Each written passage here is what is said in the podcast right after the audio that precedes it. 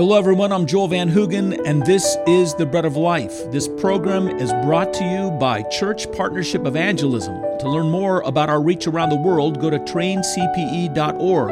To learn about our missions fellowship in Boise, go to breadoflifeboise.org. When Paul introduced himself to the church in Rome, he wanted them to know three things from the start. It's found in the first verse of his letter to the Romans. First, he wanted them to know he was a slave of Jesus Christ. He didn't come to own anything, he was owned in all that he did. Second, he was called to his ministry, an apostle. God had sovereignly brought him to that work.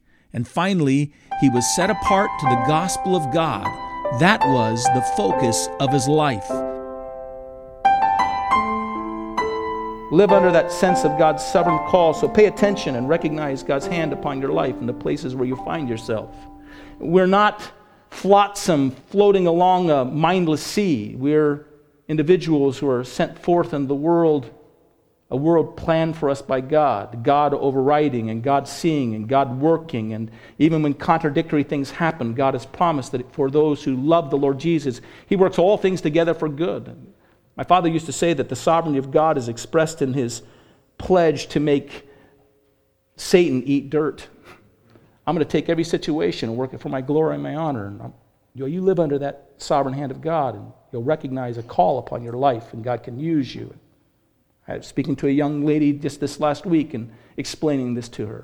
They're in some difficulty, they're facing some challenges, they're a little discouraged. And I said, you know what, if you just turn this around and recognize that, that God has you there, and God has a purpose, and God has a design, and you'd live in submission and surrender to Him, you'd, instead of whining, you'd get a sense of direction. He's calling you in these places to serve Him. You think about the people that are hearing this message from Paul. Many of these individuals maybe found themselves in Rome because they traveled from the villages where they're at, and they'd come to the gospel because someone had traveled into their village where they worshiped all kinds of various gods, but they were becoming less and less impressed with those gods. There was a diminishing of a value and a cynicism that was growing up in the Roman world for all the various gods that they worshiped. They hadn't delivered. They didn't deliver for the Greeks, they weren't delivering for the Romans. Now, some stranger comes into the community and he's declaring this message of a Savior who's come, a Messiah who's come, who's died and risen from the grave. And he, he shows up at their little gate or in front of their home. And how odd and how strange in this world in which they lived, in which life didn't turn really fast. It just kind of went along as it went along from one generation to the next. And, and now this figure shows up to their doorstep proclaiming this unique and odd message, but there, something comes over their mind. This, this rang with truth. This answered deep longings within their life, and this had to be planned for them. This had to be God's will for them.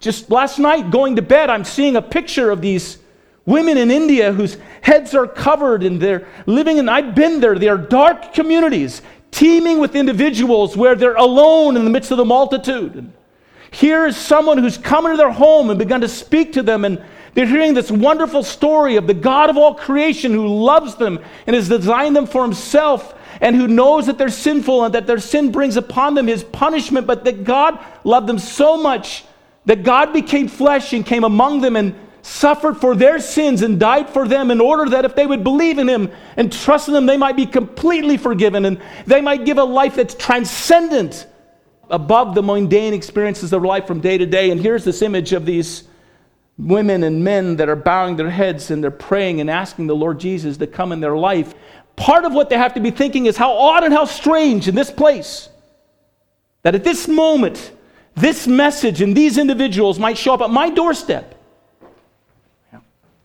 I've had it happen to me on a number of different occasions. When we first started doing our ministries overseas and we went to Mexico City, I took Judy with me. Judy didn't like to fly. She asked that I sit next to her on the way down there flying, and so she grabbed my hand when the plane was taking off, and she about broke my hand. She was just so nervous.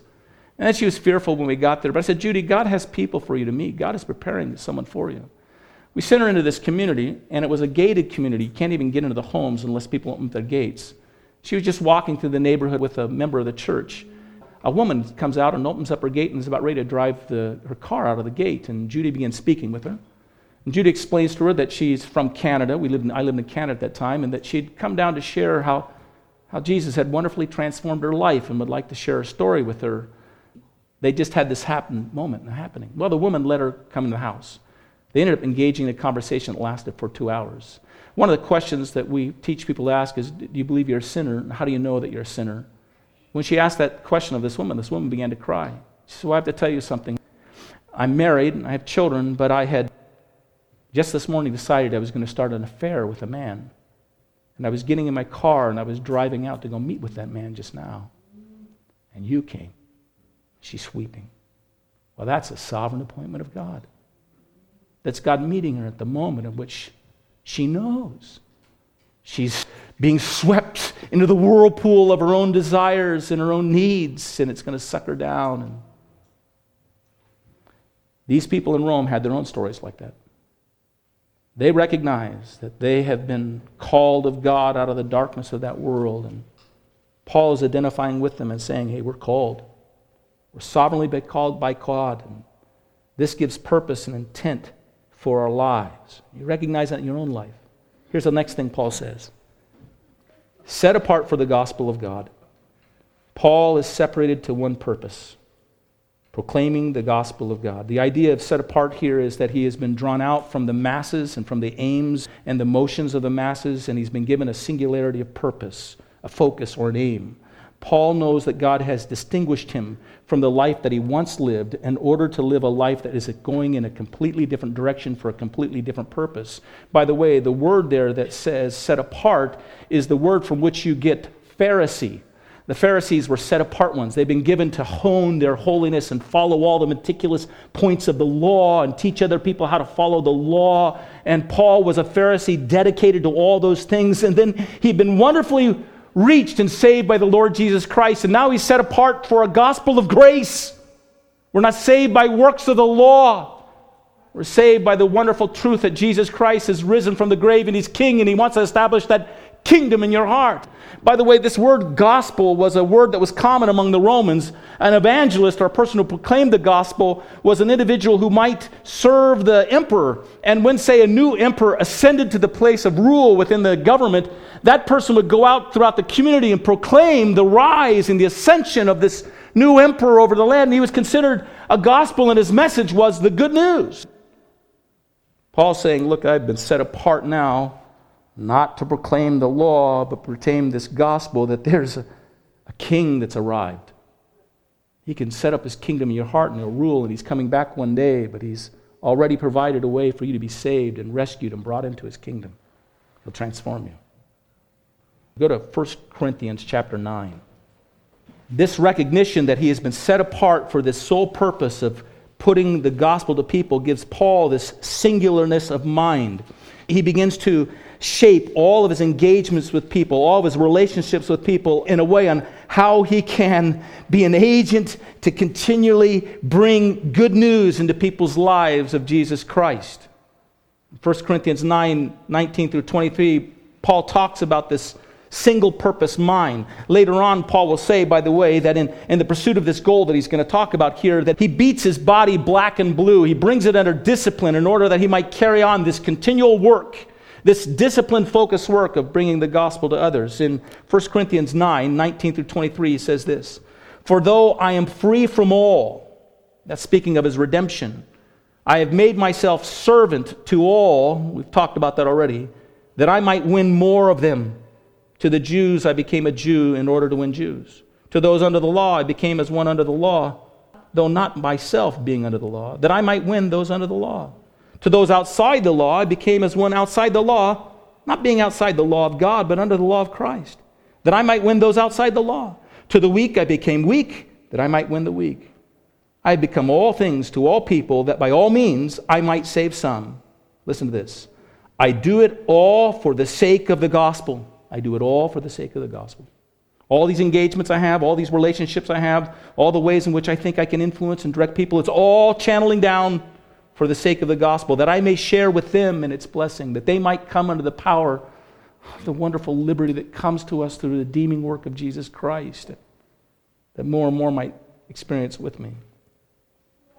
Paul's basically saying, I recognize that God has set me apart and consecrated me to a, a profound, singular purpose that I have adopted in my life. Think about that a singleness of mind, a slave to Jesus Christ recognizing God's sovereign hand to send him out, singled out, you might say, for a purpose, and keeping his eye fixed upon that.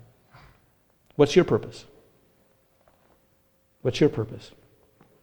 Do you recognize God having singled you out in this way? Can you say you're, you're a slave to the Savior because He's won you by the gospel?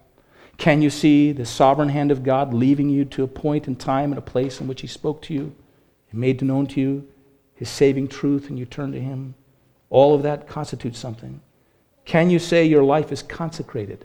It's separated out for something singular and purposeful to make that good news known. Here's what Peter says of the church, of the believer, of the Christian in 1 Peter 2 9. He says, But you are a chosen race, a royal priesthood, a holy nation. That means a separated people or nation. A people for God's own possession. That means like slaves. Here's your purpose that you may proclaim the excellencies of him who called you out of darkness into his marvelous light. What Paul is talking about is about the trajectory of his life. Paul is saying that his life was aimed at making Christ and his gospel known to others. That was the primary trajectory of his life. It may be wise then for ourselves to trace the trajectory of how we're living and ask if it demonstrates this same interest in putting Christ forward in our world. Are we staying focused? Here's Paul, a slave to Jesus nothing more in essence than an owned man who is loved supremely and loves supremely because he's bought by the blood of Jesus Christ. Here is Paul, sovereignly sent out, called to a place of mission, sent out under the directing hand of God. Here's Paul, separated, singular in purpose to make the gospel of God and the rule of Jesus Christ known in the world. What you should do is say, God, help shape those kinds of things in my life. I want to have uh, an approximation to the life of Paul. I want to, I want to have impact for you. But e- even if you don't, if you say, okay, at this point in time, I don't see these things, at least see it in Paul. At least see it in Paul. It's why what he has to say to us and what he teaches us is so important. It's why it will have an impact on your life and why it's had a tremendous impact on our world. I'm going to skip my last point. That's good enough right there, right? We'll pick that up next week. I will just say this Paul then will say that he's been supplied by the grace of God for all those things. He didn't do any of this in his own power, this was all something God gave to him. God give this to us as well. Let's bow our heads and let's pray. Lord, I'm looking forward to this. I thank you for how you unfold the perfect synchronization of your truth throughout your word to reveal to us your designs and your purposes for our lives and the way in which we're blessed and the way in which we can be a blessing to others. We live in a day and age in which it seems like chaos is reigning all around us and people and lives are being fractured and minds are going in a hundred different directions. God, you're a God of order because you're a God who's spoken and your word is truth. And your son Jesus is the way, the truth, and the life. This has been The Bread of Life, a ministry of church partnership, evangelism, and the Bread of Life Fellowship in Boise, Idaho. We are at work to take this gospel to the ends of the earth, and we need your prayers and your support. To learn more, go to traincpe.org or breadoflifeboise.org. Until the next time, may God bless you.